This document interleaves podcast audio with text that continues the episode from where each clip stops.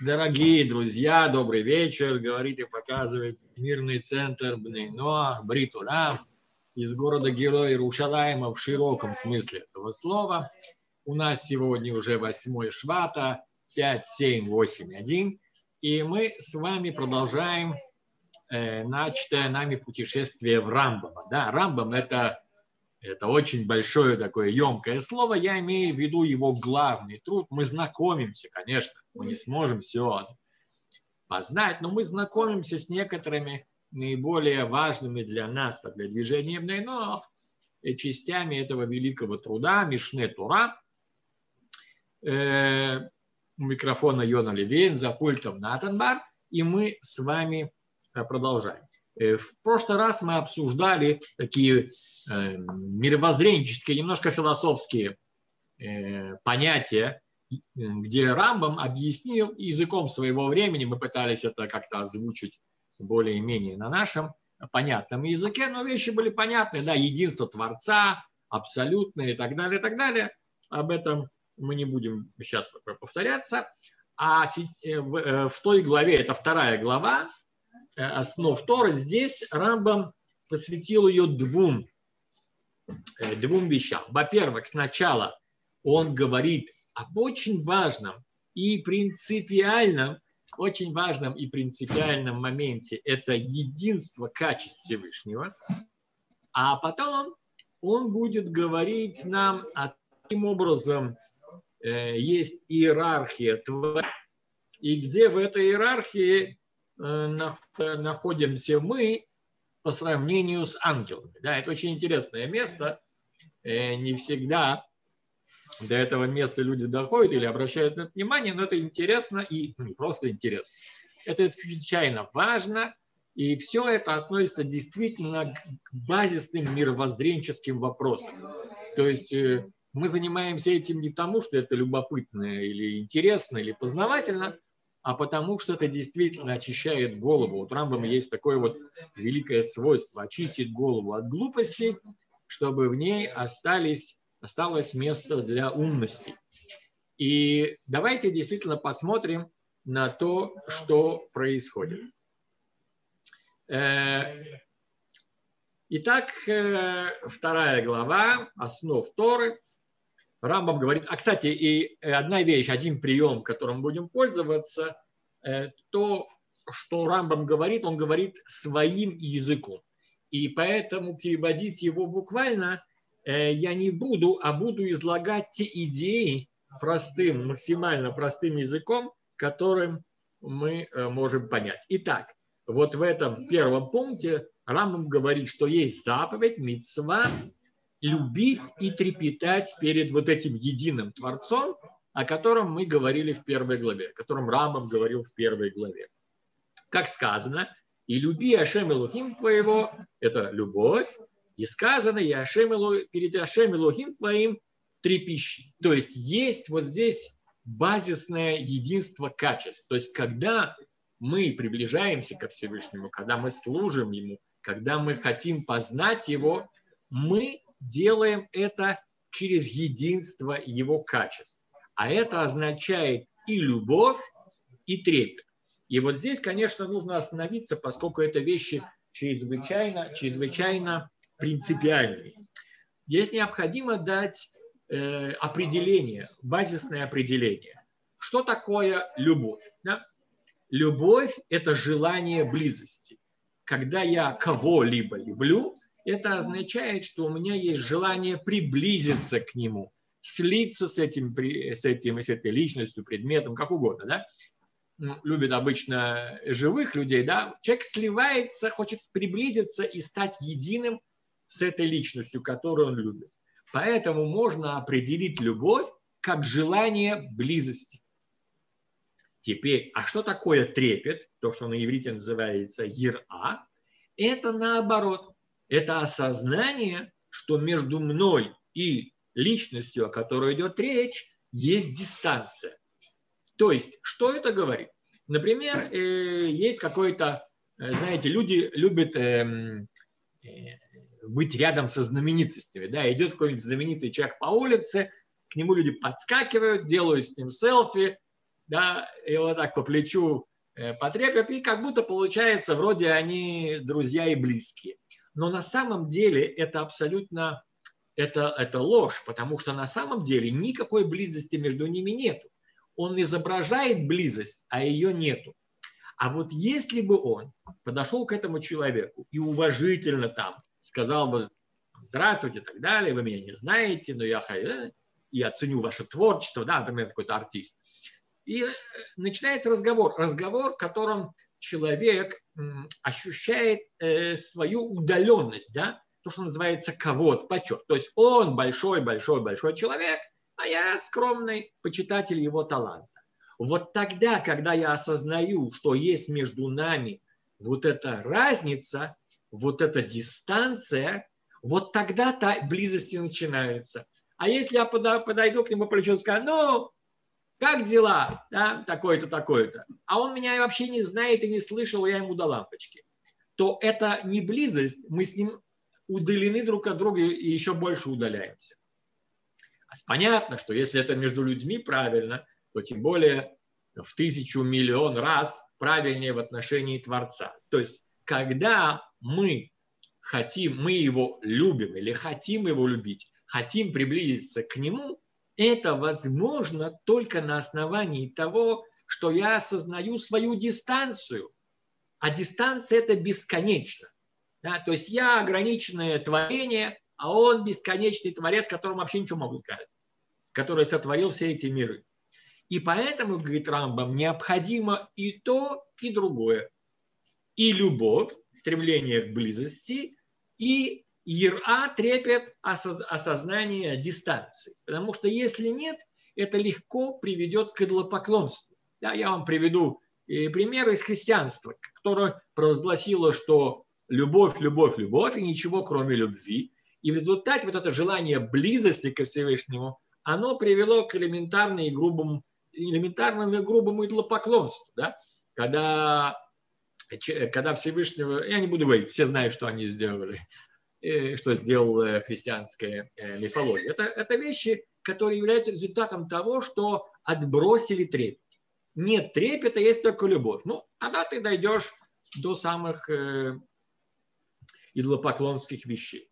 Поэтому, говорит Рамбам, я тебя предупреждаю, должна быть и любовь, и трепет, и трепет, и любовь. Вот это единство качеств, оно и позволяет мне приблизиться к Творцу. Теперь Рамбам хочет объяснить мне, а каким образом это вырабатывается. А он и говорит, каким образом вырабатывается и любовь, и трепет. Очень просто, говорит Рамбам. Это не просто, но он приводит пример. Он говорит, смотри, в момент, когда человек всматривается в творение великий, здесь он э, говорит на уровне макро, да, то есть э, смотришь на космос, планеты, бесконечные. А ведь представляете себе, у Рамбама в то время не было возможности видеть космос так, как мы можем видеть это сегодня. Я не говорю, что сегодня мы видим все, что мы можем видеть, поди знает, что еще нас ожидает, да? Но тем не менее, если бы он видел сегодня снимки вот этого э, космических этих телескопов, я думаю, что он бы просто потерял сознание, Рамбам. И если уж от той картины астрономической, а он ее имеет в виду здесь, у Рамбама возникало такое восхищение, то что бы он сказал сегодня. И вот когда мы видим, говорит, эти великие творения, и мы видим эту великую мудрость, у которой нету ни конца, ни края, сразу же человек любит и восхваляет, и восхваляет Творца, и тут же у него появляется страсть. Он говорит, страсть великая, познать великого Ашема. Как, то, как сказал Давид, моя душа жаждет Элохим, живого Эль, живого Бога. То есть именно когда возникает у меня, когда я всматриваюсь в то, как он сотворил мир, эти великие творения, вот это вызывает у меня такое потрясение, удивление, интерес, восхищение, говорит Рамбам, что я сразу же желаю познать Творца, А вы знаете, что познание – это и есть любовь. Как можно познать Творца, говорит Рамбам в законах Тшувы? Как, как можно его любить? Познанием. И поэтому, когда я знаю его, чем больше я его знаю, тем больше я к нему приближаюсь. Это, говорит Рамбам, любовь. А в следующем пункте он говорит, а как же ира, то есть трепет? И когда, говорит, он размышляет об этих самых вещах, то есть в момент, когда он видит эти великие творения, да, скажем, космос, планеты, созвездия, в этот же момент он тут же отступает в трепете назад и в страхе, говорит Рамбам, потому что он понимает, что он абсолютно ничтожное творение. Это, представляете себе, это согласно тем понятиям э, астрономии и астрофизики, которые были тогда. Сегодня, когда ты смотришь на картину видимого, да, это только то, что мы видим, космос, его абсолютную безграничность, его, ну, никакие вообще слова здесь не могут. Ты понимаешь, что ты не только... пылинка, то есть и до пылинки тебе никогда не дойти. А тут же ты понимаешь абсолютную свою ничтожность, которая стоит перед источником всего этого. Как опять же сказал Давид, когда я увижу небеса твои, я спрашиваю, что человек, что ты его вспомнишь. То есть, что говорит Рамбам? С одной стороны, когда я смотрю на все эти творения, я говорю, о, как велик Ашем, и стремлюсь к нему приблизиться, познать его. С другой стороны, то же самое вызывает у меня трепет. Я говорю, о, кто же я такой? Я же ничтожный, я полный ноль и даже меньше нуля, и отступаю назад. Видите, здесь есть обязательное единство. Поэтому, говорит Рамбам, я тебе сейчас объясню главные принципы творения. В общем, конечно, в виде, чтобы у тебя было какое-то понятие, чтобы ты мог понять, как вырабатывается любовь и как вырабатывается этот трепет. И здесь Рамбам приводит нам некоторые понятия, современные ему. Понятно, что понятия эти изменились, но мы их приведем, поскольку есть здесь актуальность и для нас. В следующем пункте Рамбам говорит, что все творения разделены на три категории. Те, у которых есть, обратим внимание, это язык средневековья, средневековой философии, науки, но это язык, о котором говорил Рамбам. Творения, которые состоят из материи и формы, и они рождаются и пропадают. Например, человеческое тело, или животные, или растения, или металлы разные. Я не буду здесь подробности эти говорить. И, э, и есть также творения, у которых есть форма без материи вообще. И это ангелы, да, то, что на иврите называется малахим. И откуда Рамбам все это берет, понятно, из пророков ничего, никакой философии Рамбама здесь нету. И он говорит, то есть открываешь Танах, ты видишь у пророков огромное количество этих существ, малахим. И что это за существа эти, которые по-русски называются ангел? Понятно, что в Танахе такого слова не существует, но надо же чем-то пользоваться. А они, говорят, отличаются друг, они отличаются тем, что у них нет тела, но у них форма, отличающаяся друг от друга. То есть, иными словами, говорит Рамбам, человек – это личность, состоящая, я своим языком перевожу, личность, состоящая из физического тела и, э, э, скажем так, божественной души. То есть, есть личность. Хотя и тело тоже божественное, понятно. Есть природное тело и есть человеческая душа, скажем так. А у, у этих ангелов, малахим, у них есть только личность, как у человека есть личность, но у них нет тела.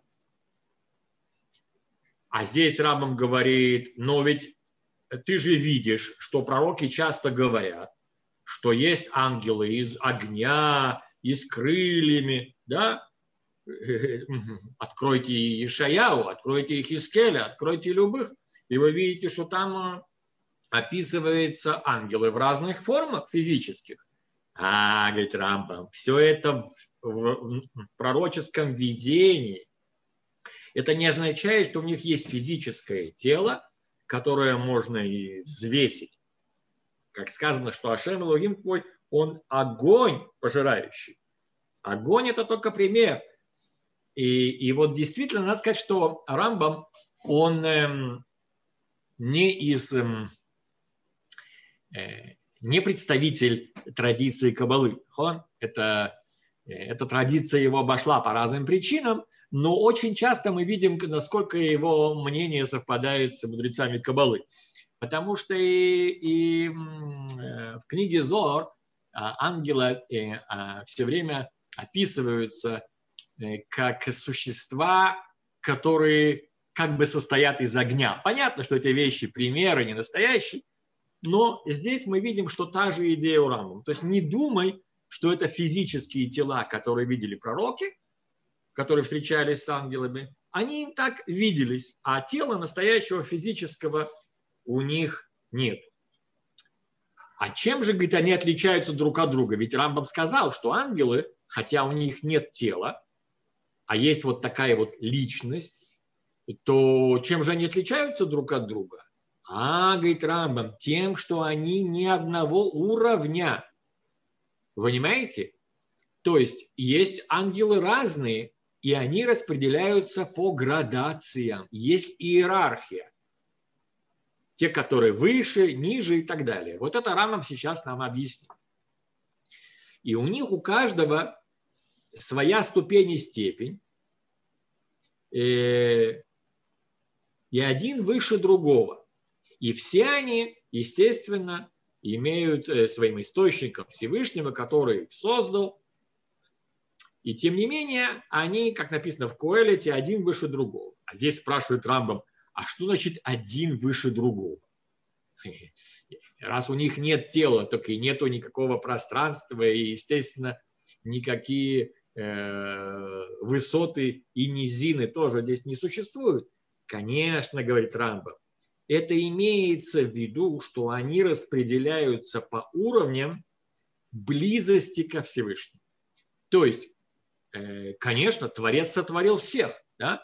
Но если мы возьмем, например, кошку и человека, согласитесь, что это неравноценные существа, поскольку человек обладает сознанием, божественным образом, познает Всевышнего, а кошка у него, у него, у него или у нее всего этого нет. Но ведь и то, и другое творение Творца. Так и ангелы, простят они меня за эти сравнения, среди них есть иерархия. Кто-то из них стоит на более высокой ступени познания Творца, ближе к нему как бы. А есть меньше, а есть еще меньше. И обратите внимание, что Рамбам нам расписывает точно, какие у них категории. И вот именно по именам, по, по, по названиям этих категорий они отличаются. Давайте посмотрим, как их распределяет Рамбам. Самые высшие ангелы, это называется хайот ха-Кодеш. Это такие э, выделенные как бы животные. Да, мы видим это, у, смотрите, у Иехезкеля, если можете. Они выше всего, а потом есть Офаним, Эрелим, Хашмалим, Срафим, Малахим. Есть ангел, называется Элохим, есть которые Бней Ноахим, и Кровим, и Ишим. Короче, десять ступеней. Есть разные ангелы, и у них разные ступени, разные назначения и так далее. Все эти десять имен – это десять категорий, одна выше других. И чем они различаются? Тем, что они э, ближе к Творцу по своему уровню или, или ниже. Теперь он говорит, что самая нижняя категория ангелов – это те, которые называются Ишим. Да? Иш – это муж. Мы с вами видим, что в Танахе одно из значений слова Иш – это важный человек, может быть и ангел. Да? Здесь полно примеров. Э, приведу вам самый простой пример. Это три ангела, которые пришли к Аврааму. И они называются анашим. А почему они называются Иш, то есть как бы муж, да, вроде бы человек? А, говорит Рамбам, все очень просто, потому что эти как раз ангелы, они говорят с пророками и открываются им в пророческом видении, и поэтому они ближе всего к человеку. То есть вот эта категория Ишим, они ближе всего, ближе всех других ангелов к уровню человека, к его пониманию, и поэтому, когда пророки общаются, они общаются в основном с ним. И понятно, говорит, что все это, здесь есть иерархия, и чем выше они по уровню, тем больше они познают Творца. Тем не менее, говорит Рамбам, понятно, что никто из этих ангелов полностью познать Творца не может. Познать его может только он сам. Тем не менее, тем не менее. Интересно, кстати, обратите внимание, что мы видим здесь у Рамбама, у Рамбама четкую иерархию, в которой человек стоит ниже ангелов. И почему? Потому что они ближе к Творцу и больше его познают. В этом плане мы им уступаем. С другой стороны, мы знаем, что у ангелов нет свободы выбора, а у человека есть. Это наше преимущество. Да?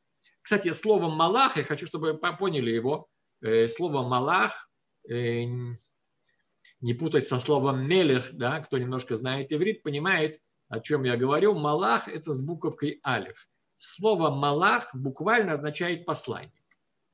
Но и этим словом могут называться разные и люди иногда.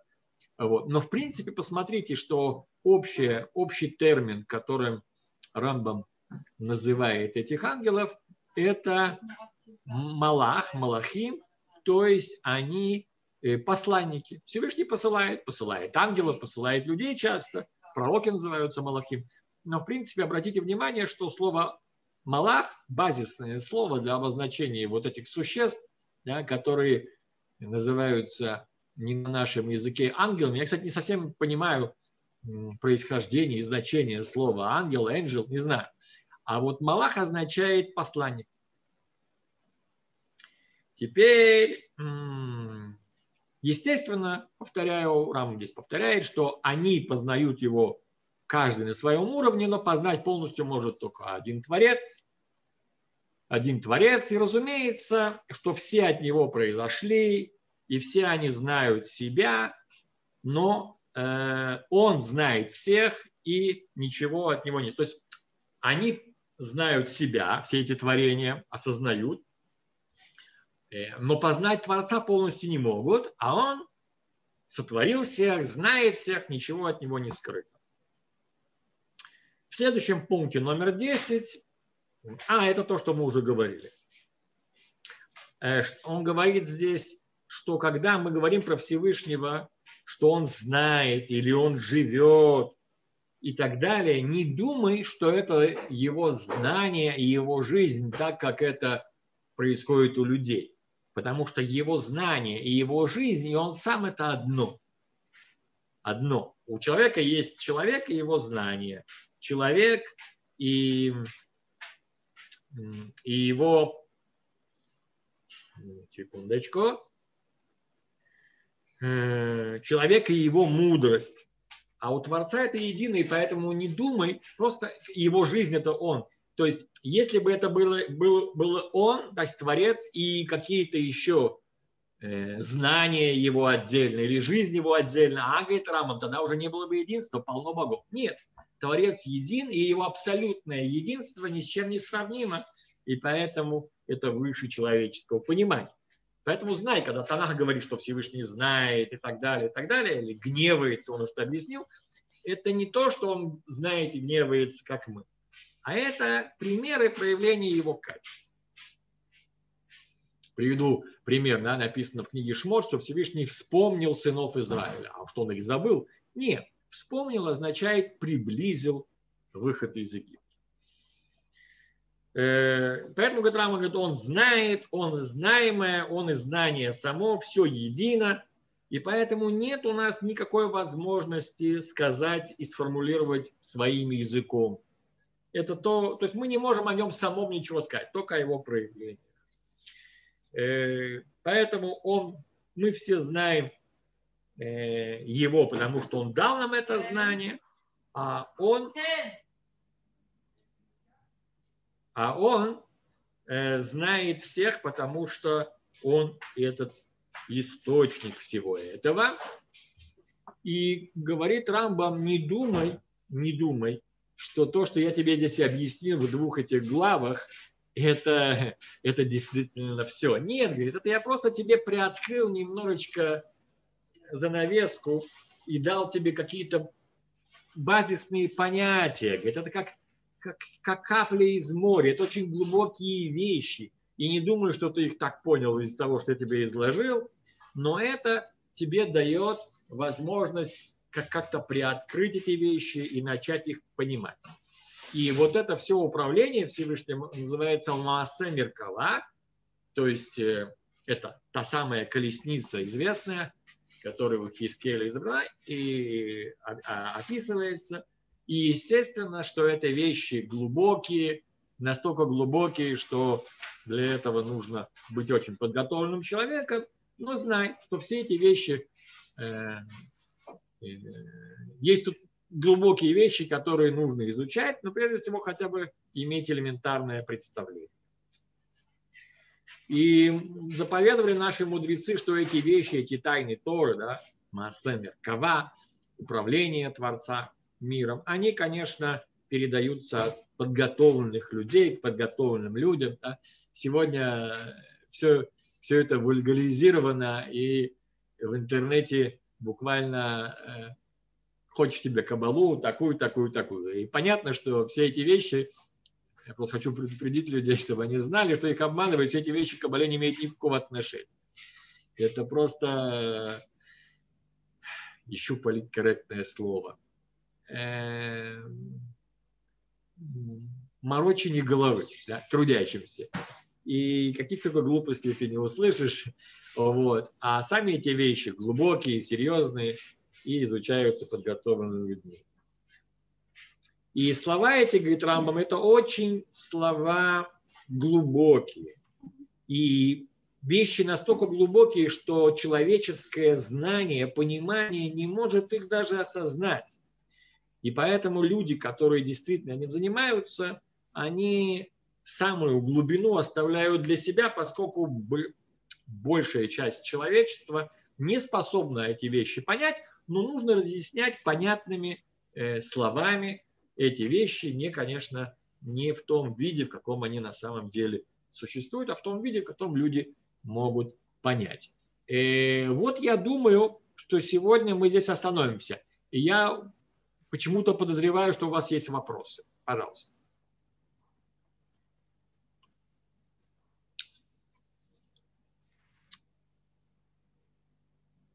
У матросов нет. Рав Йона, спасибо. О. А вот тут в последнем, восемнадцатом, почему там сравниваются с молоком и медом слова? Не понял. А! Да, да, он приводит здесь примеры, что молоко и мед под твоим языком, чтобы эти вещи были у тебя лично, не распространялся ты так же, как и молоко и мед под твоим языком. Это Рамбам объясняет нам, что э, люди, которые этим занимаются, понятно, э, что они эти вещи оставляют или должны оставлять при себе, а не выбрасывать на неподготовленную публику, которую это запутает. Но понятно, что людям необходимо излагать эти идеи доступным языком, в нормальной форме, насколько они могут понять, но, конечно, не выдавать... Э, всякого рода, знаете, э, ну, не буду говорить. Все прекрасно понимают, о чем и о ком я говорю. Okay. А вот э, на, название ангелов. Uh-huh. Откуда Рамбам взял название? Из Тора? А, из Танаха. Все, Танаха. Эти, все эти названия встречаются у пророков. Посмотрите. Все. А ничего. Пророки их получили, получается, в видениях, или они да. сами как-то назвали? И все пророки, кроме Муше, все получали в видении.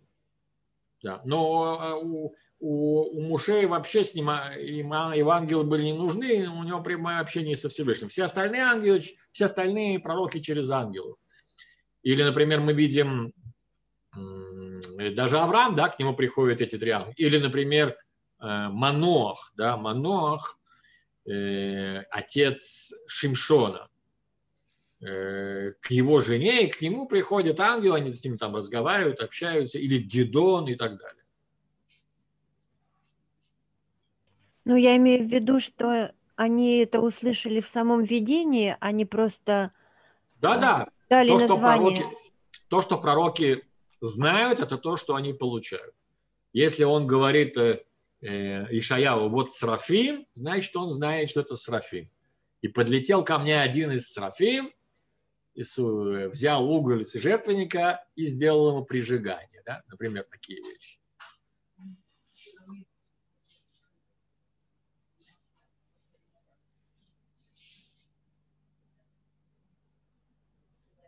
Что еще? А, Рафлена, можно вопрос? Да. А, все, пророки, э, все пророки э, получали как бы через ангелов, да? Когда читаешь Шмуэля, да, там и сказал Ашем, э, да, и сказал. Там Шмуэль, нет... Шмуэль, да, Шмуэль, э, Шмуэль, да, Шмуэль напрямую общался, и поэтому действительно мудрецы наши сравнивают Шмуэлю с, а, с Аароном и Муше по своему значению. Безусловно, Шмуэль стоит отдельной категории. Большой, великий пророк. Этот Илия, этот Или, не Илиша. Илия, Илия. Илия, Илиягу, Илиягу, Илиягу.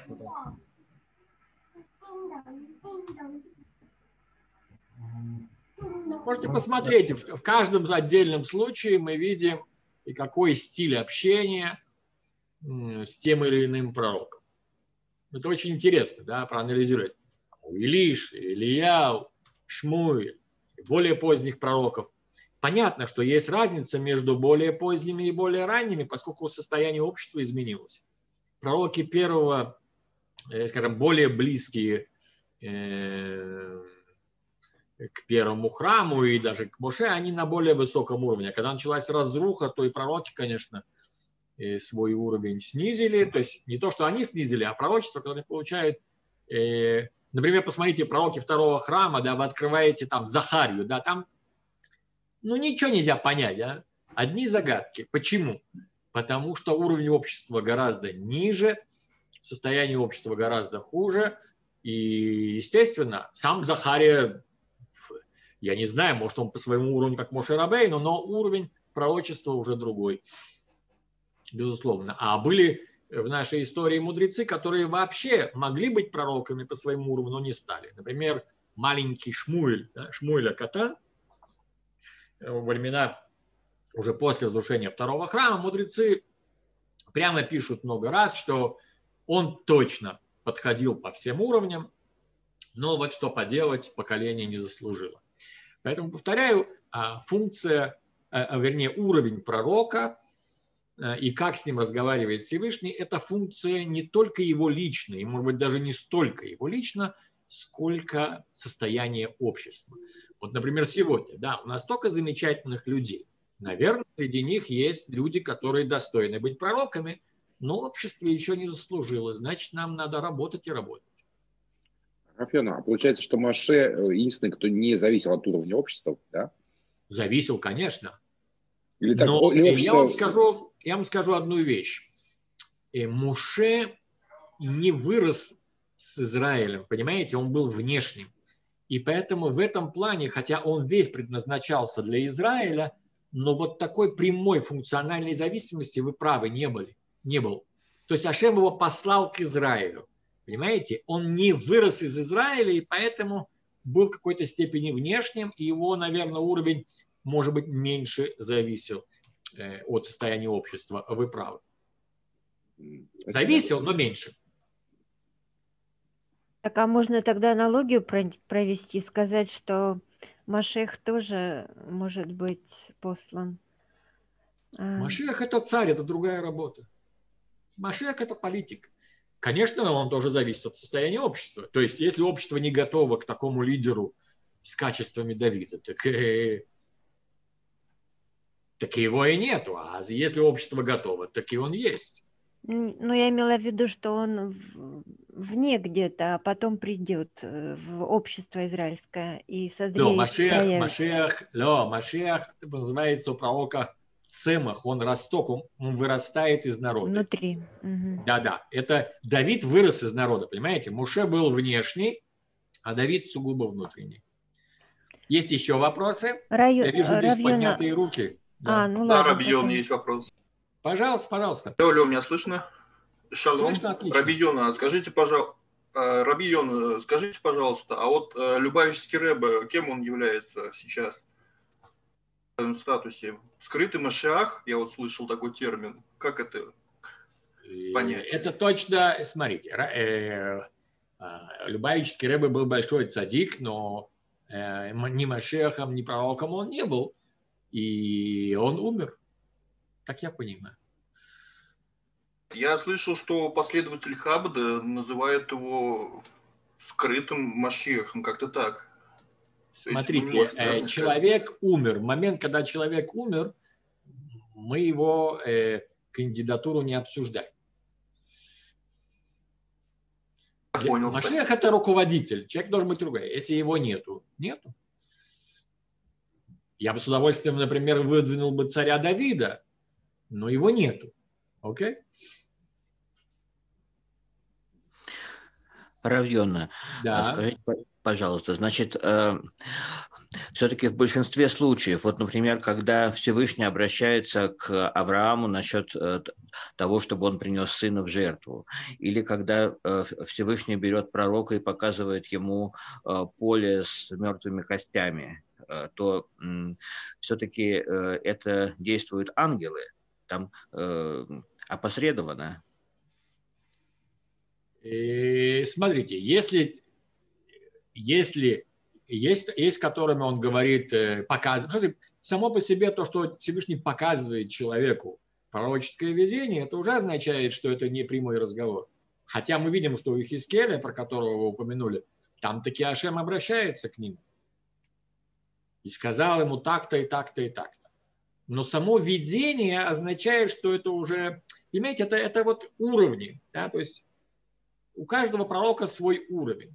И теперь понятно, что когда пророк получает настоящее пророчество, то его ни с чем не спутаешь. И поэтому в момент, когда человек известен, проверен как настоящий пророк, то мы ему доверяем.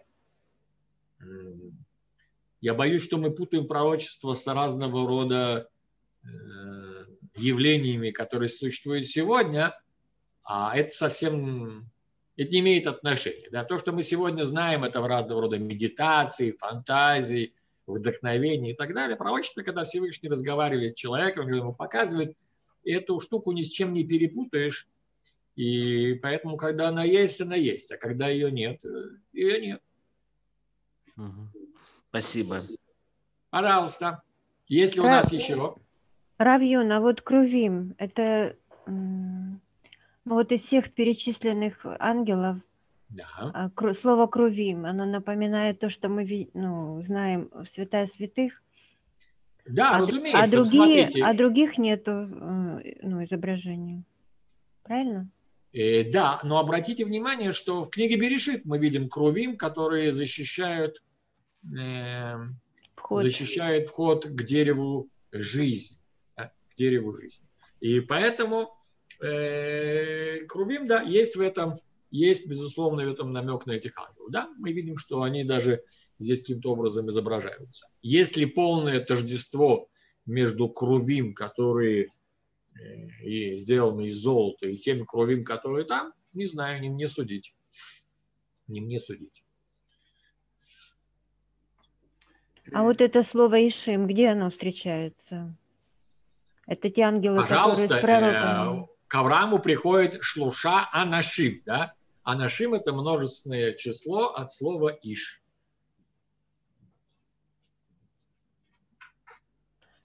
Ну, а вот это, что Григорий спрашивал, все-таки то, что, ну, вообще ангел — это специфическое проявление Всевышнего, и от того, насколько фрагментарно пророк, ну, мыслит или видит, зависит, что вот этот ангел, то есть это проявление Всевышнего ему и проявляется. А если человек не так фрагментарно, а более полно смотрит, то ему, как Моше, ему больше проявляется. И, и если говорит... человек на уровне Моше, то есть у него и его разум полностью владеет воображением, то он э, как Моше. А если нет, то нет. Я бы согласился на любой уровень пророчества, честно скажу. Самый низкий из всех низких. Если бы кто-то предлагал. А Две копейки есть... моих можно? А, да, да, да. Я хотел сказать, вот то, что мне буквально сейчас, секунду, пришло в голову, что вообще, конечно, это очень замечательно. Я плохо слышу тебя, Ната. Слышно сейчас? О, сейчас лучше. Да, окей. Я говорю, что э, замечательно, полезно и вообще потрясающе, что мы обсуждаем вот э, Кровим, ангелов. Все это классно. Но вот э, не менее потрясающе, что в современной нам еврейской истории, но и не только современной, но самом деле в современной, в те, казалось бы, минуты, которые были, э, совершенно необходимо какое-то точное указание, что делать дальше. Этого не произошло. Этого не произошло ни перед катастрофой, ни при создании государства Израиля. Бен-Гуриону никакого голоса не было. Он должен был сам принимать решение, поразглашать либо не поразглашать. Евреи в Галуте должны были сами принимать решение, уезжать в Палестину, либо оставаться. И не было голоса, который бы сказал: немедленно уходите, потому что шесть миллионов сгорят. Вот это такая заметка на полях. Ты знаешь, что многие предупреждали, но были те, кто не хотели слушать. Тоже бывает. Э, смотри, это техника. Люди предупреждали э, реально, реально никто людям не говорил: уезжайте, вас сожгут. К сожалению, таких... Говорил. Э, Жаботинский ездил по Польше и говорил, Жаб... а его посылали довольно далеко. Его послали... Перед войной, в сороковом году, по-моему. Его... В сороковом или даже раньше еще. Жаботинский, по-видимому, не был авторитетом в тех кругах, которых, как бы, ну? которым, которым он не обращался. Это, да. А раввины, которые были, я сейчас даже не обсуждаю, кто как себя вел, потому что тоже достаточно очевидный... Рега, Рега, ты уходишь сейчас в сторону... Да, да. Нет, я, нет, я, про... я, я, я сказ... хотел сказать только одно, что э, замечательно, конечно... То, что мы учим о ангелах, о пророчествах, но реально по жизни мы видим, что даже в такие судьбоносные значения для народа никакого голоса нет. Люди принимают свои собственные решения. В Советском Союзе человек должен был решать для себя. Либо выходить на улицу с транспарантом «отпусти», и его увольняют с работы, его могут посадить. То есть в каждый реальный момент человек понимал свое реальное решение. Я не знаю ни одного человека, которому, которому был бы голос, и он бы сказал: да, садись в отказ, через энное количество лет тебя отпустят. Нет. Но, ты прав, ты прав, okay. ты прав. И поэтому мы хотим...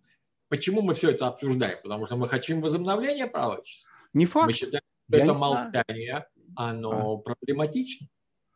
Равьюна, ну и, и пророков же не слушали, когда они... А? Ну, во времена пророков и пророков не слушали. И, и это верно. В тюрьму, это и... верно. То же это самое... вот для Натана. То есть даже если есть пророки, это не означает, что их собирают принимать всерьез. Были пророки, Может, которые принимали гораздо менее всерьез, чем Жаботинского. Жаботинского, по крайней мере, в яму не бросали и не забрасывали там. У Ирмияу положение было тяжеловато. Но ты прав, ты прав. Мы очень хотим возобновления. Наход? Как у Арикани. Какой тогда смысл возобновления? Да, какой тогда смысл возобновления, если мы видим, что большинство народа тогда не относилась к пророчеству в том плане, как мы понимаем пророчество, это явно, то есть тебе раскрывают занавес и говорят: будет А. А народ говорит: нет, мы этого не верим, А не будет. А вполне возможно, что поэтому пока и нет пророчества. Ты отвечаешь сам на свой вопрос. Нет, либо, либо может быть ситуация, что смотри, я в канцелярии Всевышнего как бы не нахожусь, да, но может быть... А жалко, а жалко. Да, мне тоже жалко, но может быть ситуация такая, что Всевышний решил, что люди должны сами решать, должны, в этом их эдгар, в этом их да, челлендж, в этом, в этом, это тоже они должны сами решать. Это а иначе, верно. Иначе, за что заслуга? Пророк тебе сказал, делай. Это верно. Но, okay. понимаешь, пророчество не сводится к тому, что вот мы получаем указания. Пророчество – это означает сам по себе диалог. То есть сам, само по себе отсутствие этого диалога, оно скандал. Понимаешь? Мне даже, может быть, я и сам все прекрасно понимаю, но поговори yeah. со мной. Смотри, есть, есть мнение о том, что э, при возвращении Шиват Цион, при возвращении большинства народа в землю Израиля, у нас есть национальный диалог. Да, э, диалог... Э, их это, это скрытый, понимаешь, да. это намеки. А я хочу прямой. Окей, смотри, понятно, было проще, когда был Левитан, но он говорил, советские граждане, раз, два, три, ну окей, наверное, это не так. Окей, я но понимаю, я не по Левитану скучаю. Я нет, окей. Ну хорошо. Ну, окей. У пророков Натан сказано, что каждый сможет, не будет учителей и так далее. Каждый а, Ине, у Ирмияу написано, что все будут пророками, так что сказка. Проблема mm-hmm. будет решена, вопрос только когда. Вопрос в том, что каждый должен каждую секунду принимать решения, и вся проблематичность в том, что они не очевидны ни ему, ни окружающим. Что если да. они очевидны, не воруй, не убивай, ну так это как бы понятно. А вот неочевидное, это каждый решает. Я вижу поднятую руку. Да, пожалуйста. Илья, мы вас слушаем. Рав, скажите, а где сказано у Ирмияу? Что сказано? Ну, что все будут пророками. Э, а, это будут... в конце девятой главы. И еще вопрос. Метатрон... Э, э... Слегка не девятый, тридцать первый. Туда. А, скажите, Метатрон, э, это ангел или архангел? Это уже отдельная тема, я не хочу сейчас в это дело углубляться. То, что Рамбам здесь не упоминает, я не хочу говорить об этом. Потому что ситуация, картина и так достаточно сложна. А, туда. Бакаша. Тов, я думаю, что сегодня мы остановимся здесь. Если у вас нет дополнительных вопросов, я рад вашей реакции. Это все здорово и интересно. Мне хотелось бы Натану ответить. Отлично. Завязывается внутренний диалог. Давай. Ну, да. просто смотри, ты говоришь, что, значит, выбор нужно будет делать. Но дело в том, что когда говорит пророк, ты тоже делаешь выбор, слушать его или нет. Разве да. это не выбор? Ага. Не знаю. Я не знаю. Очень веский аргумент. Я не живу по пророчеству, я не знаю. Я этого не знаю. И поэтому мне кажется достаточно проблематично вселять в людях некоторую иллюзию о том, что вот пророчество, пророки говорят, да, когда-то, может быть, когда-то было, может быть, но реально сейчас, реально сейчас, э, те, кто говорят про пророков, те, кто говорят про Машеха, мы к ним относимся несерьезно. Например, тот же Любавичский Рэб. Есть его последователи, но на большая часть еврейского народа не относится к этому серьезно. Поэтому, на знаешь, ты знаешь, за, за еврейский народ, я думаю, нам не стоит говорить. Я тебя думаю, только что спросили, сказать, Рэбби, я... тебя только что спросили. Но тебя только что спросили, ты же сам ответил. Нет, смотрите, Машех и пророчество – это вещи чрезвычайно важные, и к этому я отношусь чрезвычайно серьезно. Равзеев это... Мешков говорит, что надо изучать пророков. Конечно, надо. Вот для... Конечно, а Рав надо. Шерки говорит, что это нормально, когда есть пророки, а не нормально, когда их нет.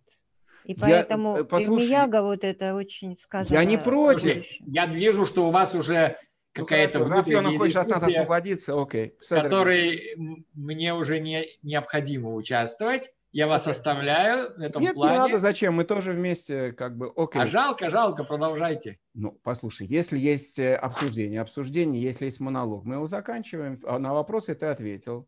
Окей. Окей. Всего хорошего. До свидания. Спасибо.